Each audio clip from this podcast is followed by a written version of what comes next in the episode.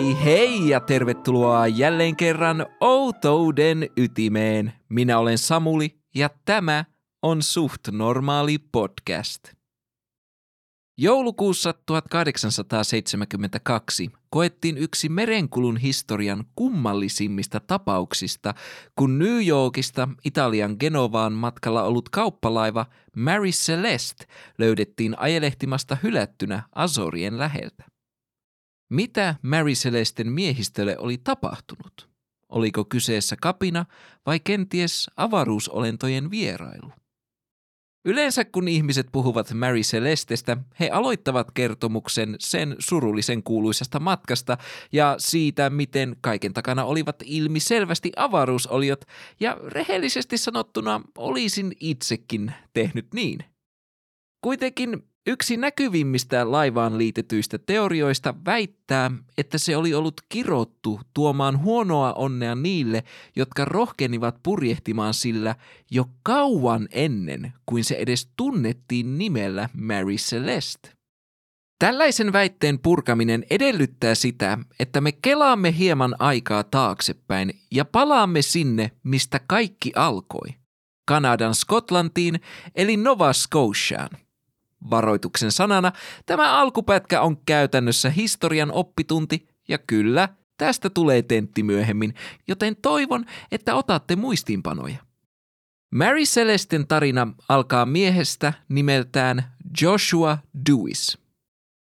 Joshua Dewis syntyi vuonna 1815 maanviljelijäperheeseen pienessä ekonomikylässä Nova Scotiassa, Kanadassa. Sen sijaan, että hän olisi jatkanut vanhempiensa tapaan maanviljelijänä, hän kouluttautui puusepäksi. Koko lapsuutensa maanviljelijöiden parissa touhunneena hän tiesi, että rannikkokaupunkien ja kylien ympärillä asuvat maanviljelijät olivat riippuvaisia veneistä, joilla he toimittivat tuotteensa markkinoille, ja tässä Joshua näki oivan markkinaraon. Miksi tyytyä alkutuotantoon, kun voi ansaita rahaa jalostamalla paikallisista puista laadukkaita veneitä, joiden avulla voi napata itselleen vielä mukavan siivun kuljetusalasta? Tuo jos mikä on sitä aitoa kapitalistista ajattelua. Joshua Dewis aloitti veneiden rakentamisen pienistä veneistä ja siirtyi noin vuonna 1845 suurempien veneiden kuunareiden rakentamiseen. Venebisnes toi Joshua Dewisille oikein kiitettävän elannon ja hän päätyikin ostamaan perheelleen noin tuhannen hehtaarin suuruisen alueen, johon sisältyi maatilaa ja runsaasti metsää Ekonomin kylästä länteen sijaitsevasta West Advocateista. Menestyksestään ja uudesta laajasta maapläntistään huolimatta Joshua ei ollut tyytyväinen. Hän tiesi, että hänessä oli potentiaalia entistäkin suurempaan menestykseen, ja sen saavuttaminen vaatisi entistä suurempia laivoja, mikä puolestaan edellytti suurta laivanrakennustelakkaa. Ongelmana oli se, että Joshua ei halunnut mennä työskentelemään toisten telakoille. Hän halusi iki oman telakan ja vieläpä sellaiseen paikkaan, jossa hänen ei tarvinnut kilpailla muiden kanssa. Tämä tietenkin tarkoitti sitä, että West Advocate oli poissa laskuista. Niinpä hänen katseensa kääntyi kohti itää, tarkemmin ottaen 11 kilometrin päässä idässä sijaitsevaan, tuolloin erittäin harvakseltaan asuttuun Spencer's Islandiin, joka ei nimestään huolimatta ollut erillinen saari. Joshua Dewisin suunnitelmat laivanrakennustelakasta otettiin hyvin vastaan Spencer's Islandilla, jossa työttömyys oli yleistä eikä kehitystä juurikaan tapahtunut. Joshua Dewis itse asiassa rakennutti Spencer's Islandin ensimmäisen, mutta ei suinkaan viimeisen laivanrakennustelakan. Vuonna 1860 Joshua Dewis laski telakan ensimmäisen laivan kölin. Laivalle annettiin nimeksi Amazon ja myöhemmin omistajien vaihduttua nimi muutettiin nykyään surullisen kuuluisaksi Mary Celestiksi. Amazon rakennettiin paikallisesta puusta gravelli-rakennustapaa hyödyntäen. Tämä tarkoitti sitä, että laivan kylkilaudat sijoitettiin siten, etteivät ne menneet päällekkäin alempien tai ylempien kylkilautojen kanssa, jolloin aluksen kylkeen muodostui tasainen pinta. Laiva oli tyypiltään briganttiini, eli kaksimastoinen purjealus. Amazonin pituus oli 30,3 metriä, leveys 7,7 metriä ja syvyyttä aluksella oli 3,6 metriä. Sen bruttovetoisuus eli aluksen koko tilavuus oli 198,42 tonnia. Kuten jo tuossa äsken mainitsin, Spencer's Island oli harvoin asutettua syrjäseutua, joten siellä ei ollut entuudestaan olemassa olevia teollisuuslaitoksia, kuten sahoja, joita olisi voitu hyödyntää laivan rakennuksessa. Kaikki telakan alkuaikoina laivan rakennuksessa hyödynnetyt puut piti työstää käsin, ja koska heillä ei ollut sahaa, heidän piti hyödyntää sahaa kuoppia. Sahakuoppa on nimensä mukaisesti kuoppa, jonka päälle puutavara asetetaan sahattavaksi pitkällä kaksikahvaisella sahalla, yleensä piiskasahalla kahden henkilön toimesta, joista toinen seisoo puutavaran yläpuolella ja toinen sen alapuolella. Tämä oli fyysisesti rankkaa työtä sekä kuopassa että sen yläpuolella olevalle työntekijälle. Miksi minä kerron teille näistä laivan rakennusajoista niin yksityiskohtaisesti, kuulen teidän kysyvän? Siksi, koska nämä alkuhetket ovat äärimmäisen tärkeitä kirousnarratiivin kannalta. Jotta Mary Celeste olisi ollut alusta alkaen kirottu, sen rakentamiseen luulisi liittyvän jonkinlaisia traagisia tapahtumia, mutta en kuitenkaan onnistunut löytämään yhden yhtä kuolemantapausta, saatikaan onnettomuutta, joka olisi kirjattu ylös laivan rakennuksen yhteydessä. Mutta, kuten me tiedämme, asioita voi kirjoittaa muutoinkin kuin pelkällä tragedialla. Yritin etsiä kytköksiä satanismiin esimerkiksi paholaiselta ostettujen laadukkaiden puiden muodossa, mutta tällaisestakään ei ollut merkin merkkiä – en myöskään löytänyt merkkejä siitä, että laiva olisi rakennettu tai siihen käytetyt puut olisi hakattu alkuperäisväestölle pyhästä paikasta, joten kyseessä ei ole edes se perinteisimmästä perinteisin intiaanikirous. Todisteiden valossa laivan kiroava tapahtuma ei ole siis tapahtunut sen ollessa rakenteilla. Kenties kirous ei alkanutkaan heti kättelyssä, vaan vasta laivan valmistumisen jälkeen. No, ainoa tapa saada siitä selvää on jatkamalla tarinaa. Laivan rakentaminen kesti vuoden ja lopulta 18. toukokuuta 1861 laiva laskettiin neitsyt matkalleen kapteeninaan Robert McClellan. Meillä ei ole paljoa konkreettista tietoa laivan ensimmäisestä toimintakuukaudesta. Joidenkin lähteiden mukaan Amazon jumiutui matalikkoon neitsyt-matkallaan, mutta tämä tapaturma esiintyy vasta 1900-luvulta eteenpäin julkaistuissa lähteissä ja on hyvin mahdollista, että tämä väite on lisätty tarinaan laivan kirotun maineen korostamiseksi. Laiva rekisteröitiin viralliseen käyttöön Nova Scotian Parsborossa 10. kesäkuuta 1861. Rekisteritietojen mukaan laivan omistus oli jaettu yhdeksän osakkaan kesken, joista suurimman osuuden omisti Joshua Dewis. Siitä, mitä tapahtui seuraavaksi, meillä on jälleen kerran ristiriitaista tietoa. Toisten lähteiden mukaan Amazonin ensimmäinen matka rekisteröinnin jälkeen suuntautui Spencer's Islandilta Minas Basinin yläpuolella sijaitsevaan Windsorin satamaan, josta sen oli määrä kuljettaa kipsilasti New Yorkiin. Toisten huomattavasti monipuolisempien lähteiden mukaan Amazon purjehti Fundinlahden kautta Five Islandsille lastatakseen puutavaraa, joka oli vietävä Lontooseen. Juuri lähteiden monipuolisuuden takia kallistun itse Lontoon matkan puoleen laivan ensimmäisenä rekisteröitynä matkana. Kaikki lähteet ovat kuitenkin yhtä mieltä siitä, että lähes heti matkaan lähdettyään laivan kapteeni Robert McClellan sairastui keuhkokuumeeseen ja laiva joutui palaamaan takaisin Spencer's Islandille. Valitettavasti keuhkokuume osoittautui liian raskaaksi Robert McClellanille ja hän menehtyi 19. kesäkuuta 1861. No mutta Samuli, nythän me löysimme kirouksen lähteen kapteen. Olisihan se pitänyt arvata, että kaiken takana on kapteenin kummitus. Uhuhuhu. Sinällään hyvä teoria, mutta Robert McClellania lukuun ottamatta kukaan muu ei menettänyt henkeään laivalla ennen vuotta 1872. Joten, jos kyseessä on kirous, niin se on aika voimaton. Toki, kuten tulette pian huomaamaan, laiva kohtasi elämänsä aikana vaikka minkälaisia vastoinkäymisiä, mutta ne ovat olleet kaikki perinteisiä tuon ajan laivamatkustamisen ongelmia. Paitsi tietenkin 1872-luvulla tapahtunut katoaminen ja laivan lopullinen kohtalo, mutta siitä lisää myöhemmin – Pointtina tässä on se, ettei Mary Celeste, oma sukuaan Amazon, ollut yhtään sen epäonnisempi tai kirotumpi kuin muutkaan tuon ajan laivat. Siihen vaan kiinnitetään tavanomaista enemmän huomiota sen surullisen kuuluisan maineen vuoksi, joten voin jo tässä välissä todeta, ettei laiva ollut kirottu, joten jatketaan tarinaa. Robert McClellanin kuoltua Amazonin kapteeniksi nousi John Notting Parker, jonka ensimmäinen tehtävä oli suorittaa McClellanin kesken jäänyt matka loppuun.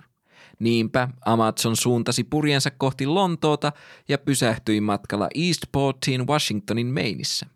Lähestyessään Eastportin satamaa Amazon törmäsi lohipatoon ja joutui viettämään muutaman ylimääräisen päivän satamassa. Loppumatka Lontooseen sujui mutkattomasti, mutta Lontoosta poistuessaan he törmäsivät vahingossa englantilaiseen prikiin ja upottivat sen. Seuraavien vuosien aikana Amazon purjehti ja kävi kauppaa Euroopan, Välimeren ja Karibian rannikkosatamissa. Vuonna 1863 laivan kapteeni vaihtui jo toisen kerran ja tällä kertaa kapteeniksi nousi William Thompson – Tällä kertaa kapteeni vaihdos ei kuitenkaan johtunut mistään tragediasta. Kapteeni Parker oli yksinkertaisesti päättänyt vaihtaa laivaa. Vuosien 1863 ja 1867 välisenä aikana Amazon suoritti tehtäviään kiitettävästi ilman suurempia haavereita. Alkusyksyllä 1867 alus toi maissilastin Baltimoresta Halifaxiin ja lastin purkamisen jälkeen myrsky tuuli iski alukseen, pyyhkäisten sen rantaan ja aiheuttaen suuria vahinkoja. Tämän epäonnisen tapauksen jälkeen Amazonin osakkaat päättivät joko myydä laivan romuna tai yksinkertaisesti hylätä omistuksensa. Lähteiden välillä on tässäkin asiassa pientä vaihtelua. Samana vuonna laiva päätyi Alexander McBeanin omistukseen, joka puolestaan myi sen nopeasti eteenpäin John Howard Beatty-nimiselle miehelle. Seuraavan kerran laiva myytiin marraskuussa 1868 New Yorkissa Richard W. Haynesille. Richard maksoi laivasta vain 1750 dollaria, minkä perusteella voimme olettaa laivan olleen myyntihetkellä erittäin huonossa kunnossa. Laivan omistajuus siirtyi Richard W. Haynesille virallisesti joulukuun 30. ensimmäisenä päivänä 1868 ja hän antoi sille nimeksi Mary Celeste.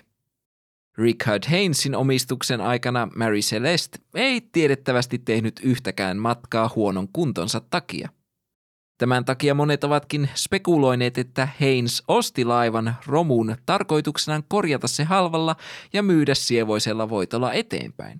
Hänen epäonnekseen Mary Celesten korjaamiseen kului miltei 9000 dollaria, eikä hän saanut myytyä sitä siinä ajassa, kun hän olisi toivonut. Niinpä kun velkojat tulivat hakemaan omiaan, hän joutui luopumaan laivasta lokakuussa 1869. Velkojat puolestaan myivät laivan James H. Winchesterin johtamalle konsortiolle samaisena kuukautena. Winchesterin alaisuudessa Mary Celeste jatkoi toimintaansa kauppalaivana Karibialla seuraavien kolmen vuoden ajan, eikä laiva kohdannut minkäänlaisia vastoinkäymisiä tuona aikana. Laivan nopeatempoinen matkustaminen satamasta toiseen alkoi kuitenkin jättää jälkensä, joten vuonna 1872 Winchester päätti tehdä laivaan perinpohjauksen korjauksen ja muutaman rakenteellisen muutoksen. Kaiken kaikkiaan laivaan tehdyt työt maksoivat 10 000 dollaria ja kun työt oli saatu päätökseen, Mary Celeste oli käytännössä kokonaan uusi laiva. Aluksella oli nyt kaksi kantta ja sen uudet mitat olivat 31,4 metriä pituutta, 7,8 metriä leveyttä ja 4,9 metriä syvyyttä. Vetoisuuskin oli kasvanut 288,28 tonniin. Samoihin aikoihin korjausten ja muutostöiden kanssa laivan omistajakonsortioon liittyi mies nimeltään Benjamin Spooner Briggs, josta tuli myöhemmin Mary Celesten tunnetuin kapteeni. Benjamin Spooner Briggs syntyi 24. huhtikuuta 1835 Massachusettsin Warehamissa kapteeni Nathan Briggsille ja tämän vaimolle Sophielle. Benjamin oli kolmas kuudesta lapsesta. Perheeseen kuului viisi poikaa ja yksi tytär. Pojista neljä lähti merelle ja kaksi heistä nousi varhain merikapteenin arvoon. Tytärkin päätyi merelle avioituessaan merikapteenin kanssa. Perheessä noudatettiin joustavaa kuria. Koulutus ja käytöstavat olivat erittäin tärkeitä, mutta ennen kaikkea perheessä painotettiin raamatun merkitystä. Kaikkien lasten tuli lukea raamattua säännöllisesti ja aikuisiällä Benjamin tunsikin raamatun kannesta kanteen ja osallistui aktiivisesti seurakuntatoimintaan. Perheen elämä ei kuitenkaan ollut vailla vastoinkäymisiä. Perheen isä Nathan onnistui tekemään erittäin huonoja taloudellisia investointeja, jonka seurauksena perhe jäi hetkellisesti puille paljaille. Taloudellisista vaikeuksista huolimatta Benjaminista kasvoi vastuuntuntoinen ja kunniallinen mies. Lapsesta asti hänen sydämensä valittu oli hänen seitsemän vuotta nuorempi serkkunsa Sarah Elizabeth Cobb. He avioituvat 9. syyskuuta 1862. Tiedän, että nykyään serkkuavioliitot ovat aika etovia, mutta 1800-luvulla ja etenkin tietyissä uskonnollisissa piireissä elettiin sen mukaan, että mitä serkumpi, sen herkumpi. Avioitumisen aikaan Benjamin oli jo kokenut merimies ja toimi kapteenina Forest King-nimisellä kuunarilla. Hän ja Sarah viettivät häämatkansa välimerellä kyseisellä aluksella. Pariskunnalle syntyi kaksi lasta – Arthur Stanley 20. syyskuuta 1865 ja Sophia Matilda 31. lokakuuta 1870. 1870-luvun alussa Benjamin ja hänen veljensä Oliver olivat kyllästyneet merenkulkuun ja halusivat aloittaa tavallisen elämän perheidensä kanssa maissa – he harkitsivat yhdistävänsä varansa ja perustavansa pienen yrityksen, mutta muistaessaan isänsä epäonnisen yrityskokemuksen he hylkäsivät ajatuksen. Liikeidean haudattuaan Benjamin sijoitti rahansa osuuteen Mary Celestestä vuonna 1872. Lokakuussa 1872 laajojen peruskorjausten valmistuttua Benjamin Spooner Briggs otti Mary Celesten komentoonsa ja uutuutta huokuvan laivan neitsyt-matka tulisi kulkemaan New Yorkista Italian Genovaan lastinaan 1701 tynnyriä viinin väkevöittämiseen tarkoitettua etanolia. Hän otti laivalle mukaansa vaimonsa ja pienen tyttärensä, kun taas hänen kouluikäinen poikansa jäi kotiin isoäitinsä huomaan.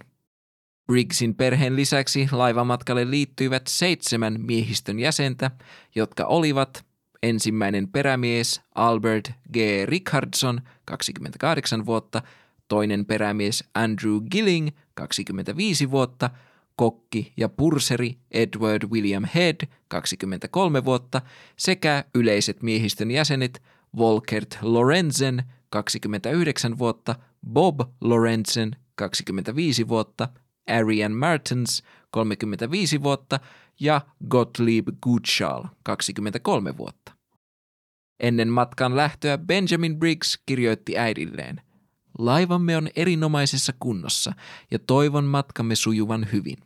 Koska en ole aiemmin ollut tällä laivalla, en tiedä miten se purjehtii.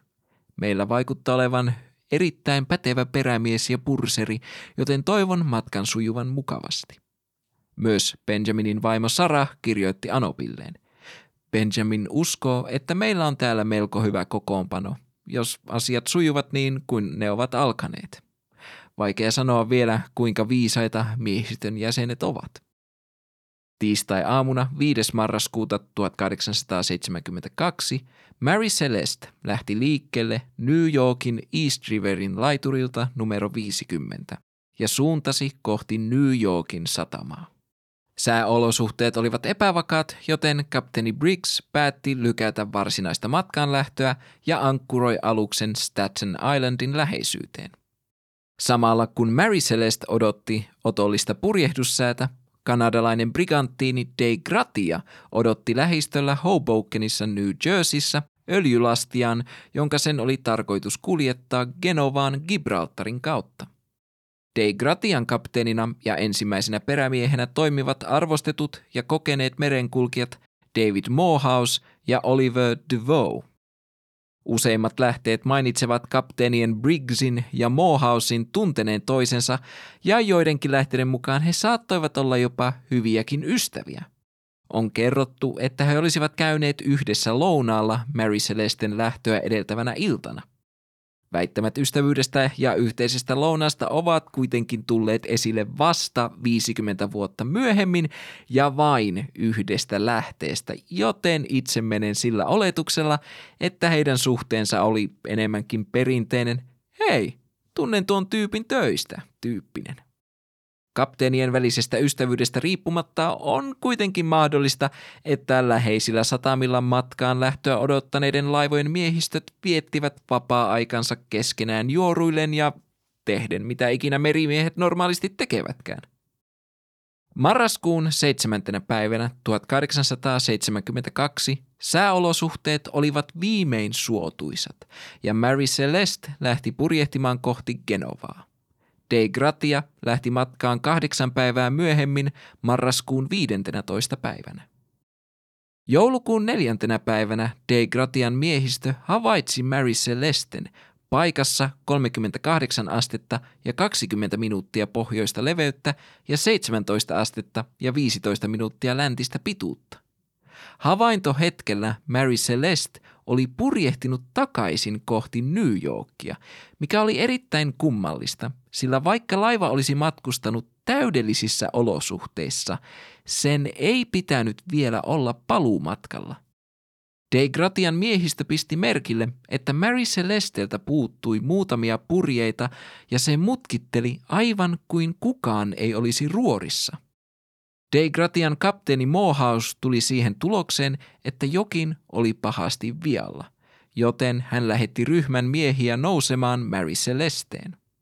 Ryhmän mukana oli De Gratian ensimmäinen perämies Oliver DeVoe. Luen seuraavaksi teille DeVoen selostuksen Mary Celestellä näkemästään, jonka hän antoi myöhemmin vara-amiraliteetin tuomioistuimelle Gibraltarissa. Luodatessani Märisselesten pumput löysin niistä metrin verran vettä. Keulaluukku ja muonavaraston luukku olivat avoinna.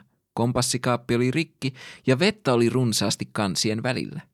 Yläkannella sijaitseva keulapiikki oli täynnä vettä luukun reunukseen saakka. Kaikki hytissä oli märkää, sillä siellä oli ollut paljon vettä. Kapteenin tavarat olivat kuitenkin paikoillaan ja laivan runko näytti olevan hyvässä kunnossa ja lähes uusi – mastot ja puomit olivat kunnossa, mutta köysistö ja purjeet olivat aivan sekaisin. Keulamärsypurje oli riekaleina ja isoharuspurje makasi irrallaan keulahytin päällä kuin se olisi jätetty tuulemaan itsekseen alas. Kaikki muut purjeet olivat kokoon käärittyinä. En voi tarkalleen sanoa, oliko Mary Celestellä veneitä lainkaan, mutta kaksi laitasuojaa oli paikassa, johon veneen olisi voinut kiinnittää. Hytissä ei ollut valmisteluja ateriaa varten, mutta syötävää oli paljon ja kaikki veitset ja haarukat olivat komerossa. Hytin pöydällä ei ollut mitään syötävää, mutta ruokakomerossa oli säilykelihaa. Lasti näytti olevan hyvässä kunnossa ja hyvin kiinnitetty, eikä se ollut liikkunut. Lasti ei ollut arvioni mukaan vaurioitunut. Alukselta ei löytynyt viiniä, olutta tai väkeviä juomia, eikä mitään näkyviä palovaurioita tai jälkiä savusta tai tulesta. Kapteenin vuoteen alta löysin miekan, mutta siinä ei ollut mitään erikoista. Minulla ei käynyt mielessäkään, että siellä olisi tapahtunut minkäänlaista väkivaltaa, eikä siihen viittavia merkkejä ollut havaittavissa. Mary Celesteltä löytyneen logikirjan viimeinen merkintä oli päivätty marraskuun 25. päivälle. Laivan silloinen sijainti oli 37 astetta ja 1 minuuttia pohjoista leveyttä ja 25 astetta ja 1 minuuttia läntistä pituutta Santa Marian saaren edustalla Azoreilla, lähes 740 kilometrin päässä paikasta, josta se löytyi ajelehtimasta noin 10 päivää myöhemmin. Vaikkakaan Mary Celesteltä ei löydetty mitään ilmiselviä syitä miehistön katoamiselle, sieltä puuttui joitakin elintärkeitä varusteita, kuten sekstantti, kronometri ja navigointikirja. Näiden perusteella Degratian miehistö olettikin, että Mary Celesten miehistö olisi poistunut laivalta pelastusveneellä. Mikä tahansa laivalta poistumisen syy olikaan – Oliver Devon mielestä oli ilmeistä, että laiva oli hylätty kiireessä. Kaikki miesten vaatteet oli jätetty laivalle. Öljykangastakit, saappaat ja vieläpä heidän piippunsa, aivan kuin he olisivat lähteneet hyvin kiireesti. Syy siihen, että sanon kiireesti, on se, että merimies yleensä ottaa sellaiset esineet ja erityisesti piipun mukaansa, ellei hänellä ole kiire – DeVoe toteaa vara-amiraliteetin tuomioistumelle antamassaan lausunnossaan. Eli tiivistetysti Mary Celesten miehistö oli kadonnut, mukanaan sekstantti, kronometri ja navigointikirja. Mutta muutoin laivan sisällä ollutta vettä, yhtä tyhjää venepaikkaa ja laivan perässä roikkunutta köyttä lukuun ottamatta, kaikki oli suurilta osin niin kuin pitikin. Kaikki 1101 tynnyriä etikkaakin olivat yhä tallella. Kieltämättä äärimmäisen kummallinen tapaus. Löydettyään Mary Celesten hylättynä, vailla minkäänlaisia elonmerkkejä, De Gratian kapteeni Morehouse päätti pelastaa laivan ja antoi Duvoulle ja kahdelle muulle miehelle luvan purjehtia Mary Celestellä Gibraltariin. Pelastamisella tarkoitan tässä kontekstissa meripelastusta, joka määritetään toimenpiteeksi, johon ryhdytään haaksirikkoutuneen tai vaarassa olevan aluksen tai muun omaisuuden avustamiseksi kulkuvesillä. Merilainsäädännön mukaan laivan pelastajat ovat oikeutettuja osuuteen pelastetun aluksen ja lastin yhteenlasketusta arvosta, tarkan korvausmäärän riippuen pelastustyöhön liittyvistä riskeistä ja vaarasta.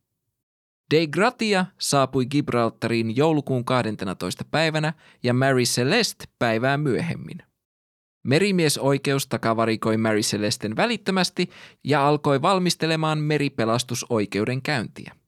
Nämä aiemmin lukemani Oliver Duvon lausunnot ovat kyseisestä oikeudenkäynnistä. Tämä oikeudenkäynti oli äärimmäisen pitkä, joten en aio käydä sitä läpi yksityiskohtaisesti. Oikeudenkäynti alkoi joulukuun 17. päivänä 1872 ja päättyi huhtikuun 8. päivänä 1873. Loppupeleissä De Gratian miehistö sai meripelastuspalkkioksi vain 1700 puntaa, eli noin viidenneksen aluksen ja lastin kokonaisarvosta, vaikka olosuhteisiin nähden palkkion olisi pitänyt olla vähintään kaksinkertainen. Syy sille, miksi oikeudenkäynnistä tuli näin pitkä, oli erittäin yksinkertainen. Gibraltarin tuolloinen oikeuskansleri Frederick Solly Flood oli sitä mieltä, että Mary Celesten kohdalla oli täytynyt tapahtua jonkinasteinen rikos ja syylliset siihen olivat laivan pelastaneen De Gratian miehistä. Nyt onkin oiva aika siirtyä teorioihin siitä, mitä Mary Celesten miehistölle tapahtui, ja pienenä varoituksen sanana tälle mysteerille ei valitettavasti ole ratkaisua. Tavoistani poiketen kerron teille vähiten uskottavat teoriat vasta viimeisenä, koska näin 44 jakson jälkeen on hyvä muuttaa kaavaa. Heittä pieniä kurveja matkan, että tekin pysytte virkeinä kuuntelijoina. Aloitetaan teorioista, jotka voidaan niputtaa vilunkipelikategorian alle. Sinällään on erittäin ymmärrettävää, miksi Mary Celesten tapauksessa epäilykset alun perin kohdistuivat sen löytäneeseen De Gratiaan. Hylätyn laivan löytäminen mereltä ja vieläpä väitetysti ilman minkäänlaisia merkkejä siitä, mitä sen miehistölle oli tapahtunut, kuulostaa äärimmäisen epäilyttävältä. Gibraltarin oikeuskansleri Frederick Solly Flood esitti meripelastusoikeuden käynnissä teorian, joka väitti, että Deigratian miehistö olisi murhannut Mary Celesten miehistön, dumpannut näiden ruumiit mereen ja kruisailleet takaisin Gibraltarin leveä virne kasvoillaan.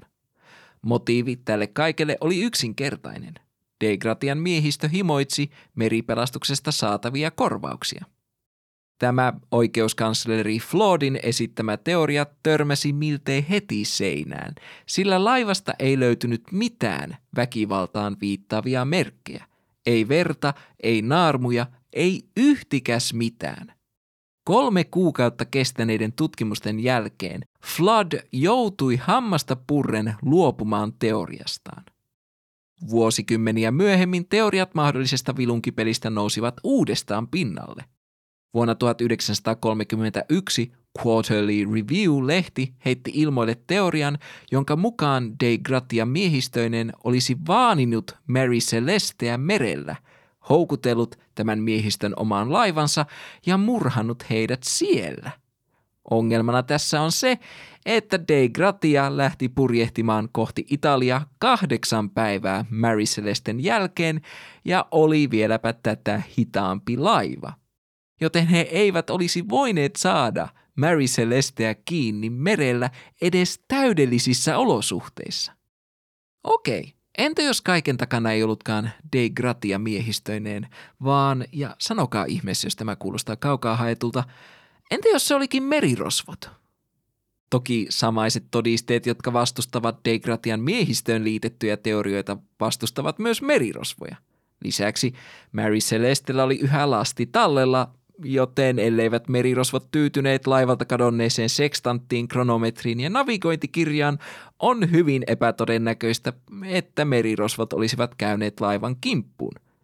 Siinä tapauksessa, jos kyseessä olivat merirosvot, he olivat harvinaisen surkeita merirosvoja, koska he jättivät se kaikista arvokkaimman saaliin laivalle.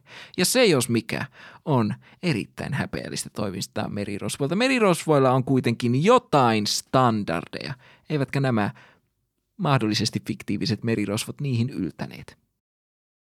Käytännössä me voimme sulkea pois kaikki sellaiset teoriat, jotka ehdottavat laivalla tapahtuneen jonkin asteista veristä väkivaltaa.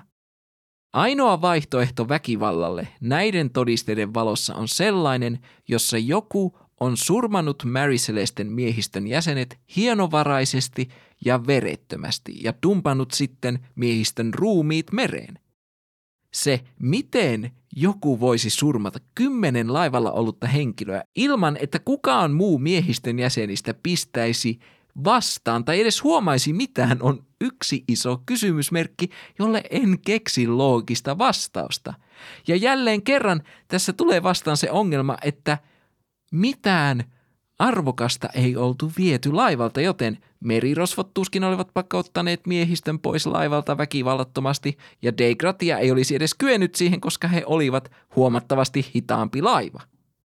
Tästä teoriasta on myös esitetty vaihtoehto, että joku Mary Celesten miehistön jäsenistä olisi murhannut muut yhdeksän laivalla ollutta henkilöä, mutta sekin kohtaa samaan ongelman. Miten kukaan ei olisi havahtunut siihen, että tasaisin väliajoin kuuluu melkoinen molskahdus merestä. Lisäksi, vaikka yksi jäsenistä olisikin murhannut jonkun muiden nukkuessa, luulisi, että uhri olisi pistänyt sen verran vastaan, että muut olisivat heränneet. Eiköhän se riitä näistä väkivaltaan ja vilunkipeliin viittaavista teorioista. Siirrytään seuraavaksi hieman monimutkaisempiin teorioihin, joista kaksi on minun silmissäni potentiaalisia, uskottavia selityksiä tapahtumille. Kuten me tiedämme, Mary Celesten lastina oli 1701 tynnyriä viinin väkevöittämiseen tarkoitettua etanolia. Laivalla tehdyissä tutkimuksissa selvisi, että yhdeksän näistä tynnyreistä oli jostain kumman syystä tyhjiä. Eräs teoria väittääkin, että miehistön jäsenet olisivat juoneet osan alkoholilastistaan ja humalapäissään tuupanneet toisensa yli laidan. Tässä on kuitenkin muutamia pikkiriikkisiä ongelmia. Ensinnäkin laivan kapteenilla Benjamin Spooner Briggsillä oli vahva periaate siitä, ettei alkoholia nautittu hänen laivoillaan. Tämä seikka oli muidenkin miehistön jäsenten tiedossa ja tästä syystä laivalta ei löydettykään mitään muuta alkoholia laivan lastia lukuun ottamatta. Toinen ongelma on se, että laivan lasti ei ollut mitä tahansa perusolutta, vaan teollista etanolia. Nyt, rakkaat kuuntelijat, homma menee hieman matemaattiseksi. Minulla ei ole tarkkoja tietoja siitä, mikä laivassa olleiden tynnyrien tilavuus oli, mutta mennään sillä oletuksella, että niiden tilavuus oli tuon ajan keskiarvo eli noin 120 litraa. Joten yhdeksän tyhjää tynnyriä tarkoittaa, että laivalta uupui 1080 litraa etanolia.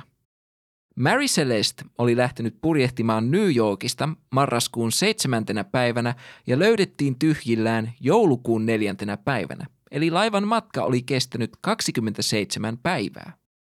Oletetaan tätä laskua varten, että miehistö katosi kuin tuhkatuuleen juuri tuona 27. matkapäivänä. Kuten me tiedämme, kapteeni Benkku ei juonut alkoholia laivalla, eikä varmaan myöskään hänen vaimonsa tai tyttärensä, joten näiden yhdeksän tynnyrin tyhjentäminen olisi parhaimmillaan jäänyt seitsemän muun miehistön jäsenen hartioille. Ja jotta he olisivat voineet tyhjentää nuo yhdeksän tynnyriä 27 päivässä, heidän olisi pitänyt juoda noin 5,7 litraa etanolia per nenä per päivä. Kuten te hyvin tiedätte, mä en ole mikään toksikologi, mutta voisin kuvitella, että 5,7 litraa etanolia päivässä ei tee kovin hyvää keholle. Mutta saadakseni varmuutta asiaan kysyin arvostetulta tieteilijä Kuomaltani, kuinka kuollut henkilö olisi, jos hän joisi päivässä 5,7 litraa viinin väkevöittämiseen tarkoitettua etanolia, ja hänen vastauksensa oli, siteraan nyt häntä suoraan, erittäin kuollut. Toki miehistön jäsenet olisivat voineet myös kaataa etanolin pois näistä yhdeksästä tunnyristä, mutta siinä tapauksessa herää kysymys siitä, miksi he tietoisesti sabotoisivat omaa lastiaan. Juominen tai nurin tuuppaaminen eivät suinkaan ole ainoita selityksiä näille tyhjille yhdeksälle tynnyrille. Yhden suosituimman teorian mukaan näissä yhdeksässä tynnyrissä ollut alkoholi olisi alkanut höyrystyä ja tämä prosessi oli aiheuttanut jyriseviä ääniä.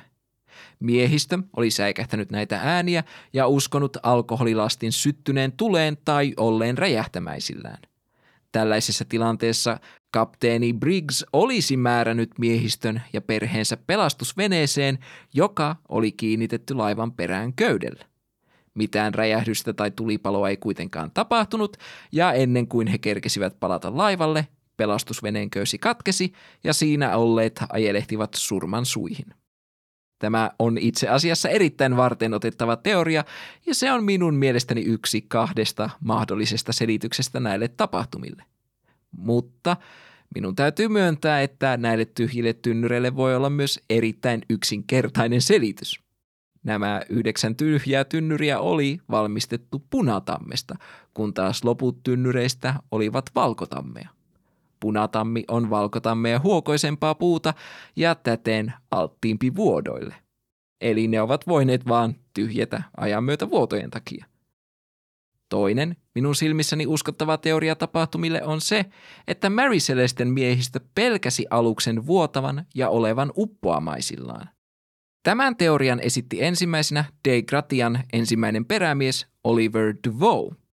Hänen mielestänsä Mary Celesten pumppujen luota löytynyt luotaustanko oli ilmiselvä merkki siitä, että miehistö oli pumppuja luodatessaan löytänyt niistä sen verran vettä, että he olivat ajatelleet laivan olleen uppoamaisillaan ja hylänneet sen.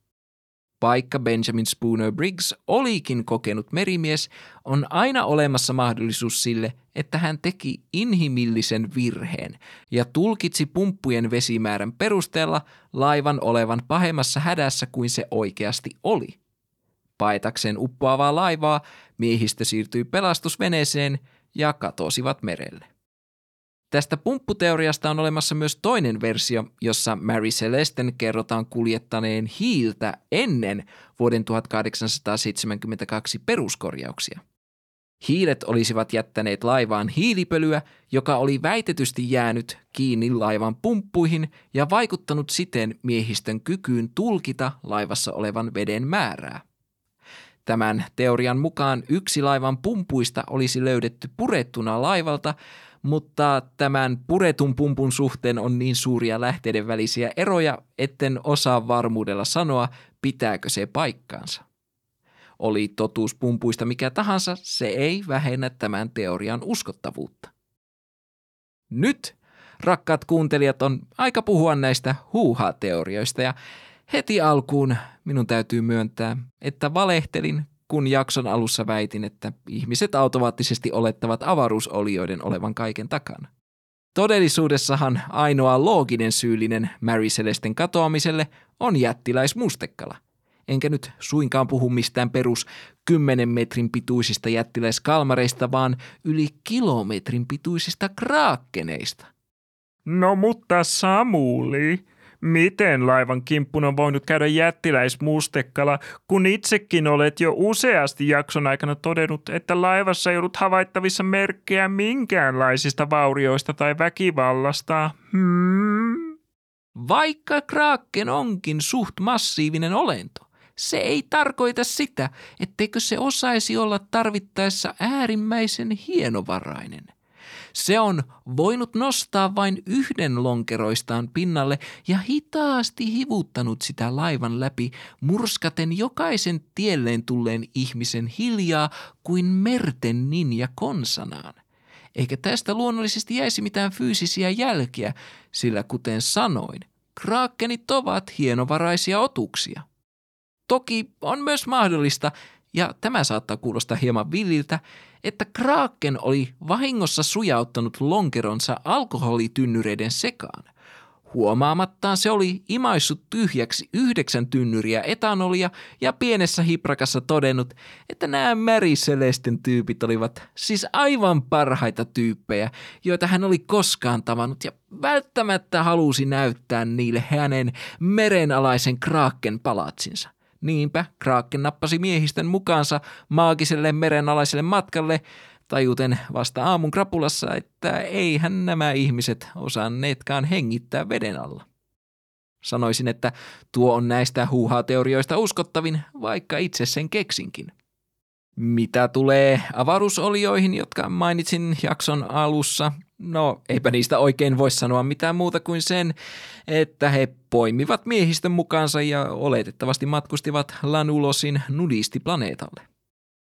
Kaiken tämän kuunneltuanne te saatatte siellä kotisohvilla miettiä, että miksi Mary Celestestä tuli niin kuuluisa tapaus – koska loppupeleissä tässä tapauksessa ei ole todisteita mihinkään muuhun kuin uskottavuudeltaan vaihteleviin spekulaatioihin. Ja tämä on äärimmäisen hyvä asia pohtia, sillä Mary Celeste ei suinkaan ole historian ainoa hylättynä löydetty laiva.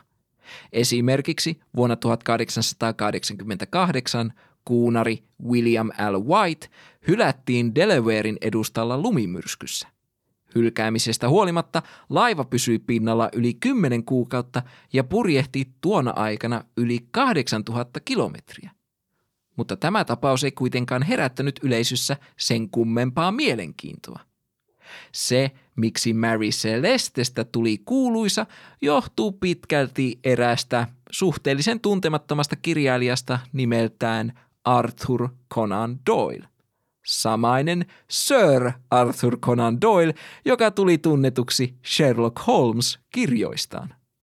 Vuonna 1884 tuolloin 25-vuotias laivalääkärinä työskennellyt Arthur Conan Doyle julkaisi yhden ensimmäisistä tarinoistaan nimeltä J.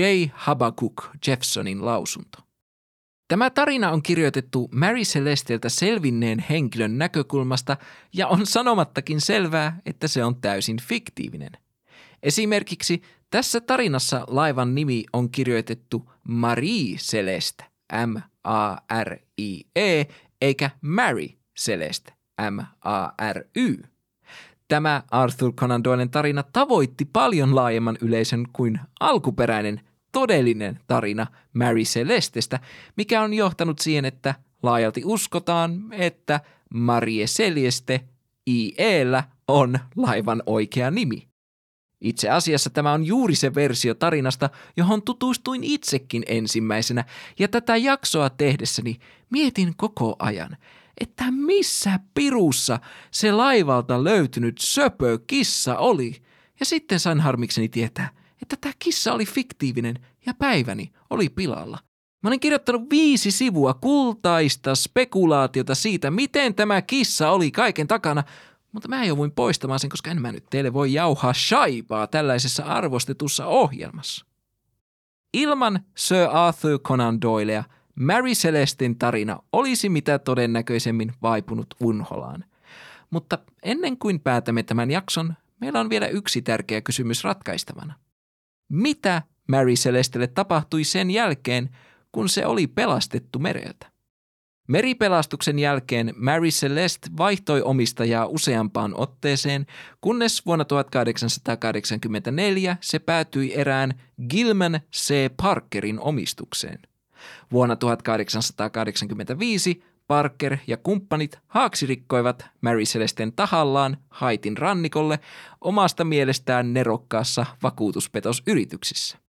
Näille sijoille Mary Celeste sitten jäikin, eikä sen hylkyä ole vieläkään löydetty.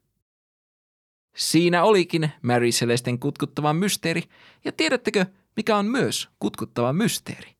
Teidän mielipiteenne tästä jaksosta, joten tulkaa ihmeessä kertomaan niitä minulle Instagramissa at suhtnormaalipodcast ja painakaa siellä sitä seuraan näppäintä. Lisäksi – Suht normaalin kolmas vuosipäivä lähenee pelottavalla tahdilla, joten lähettäkää minulle teidän omia paranormaalia kokemuksia tai vaikkapa kummallisia unianne sähköpostilla osoitteeseen suhtnormaali at gmail.com.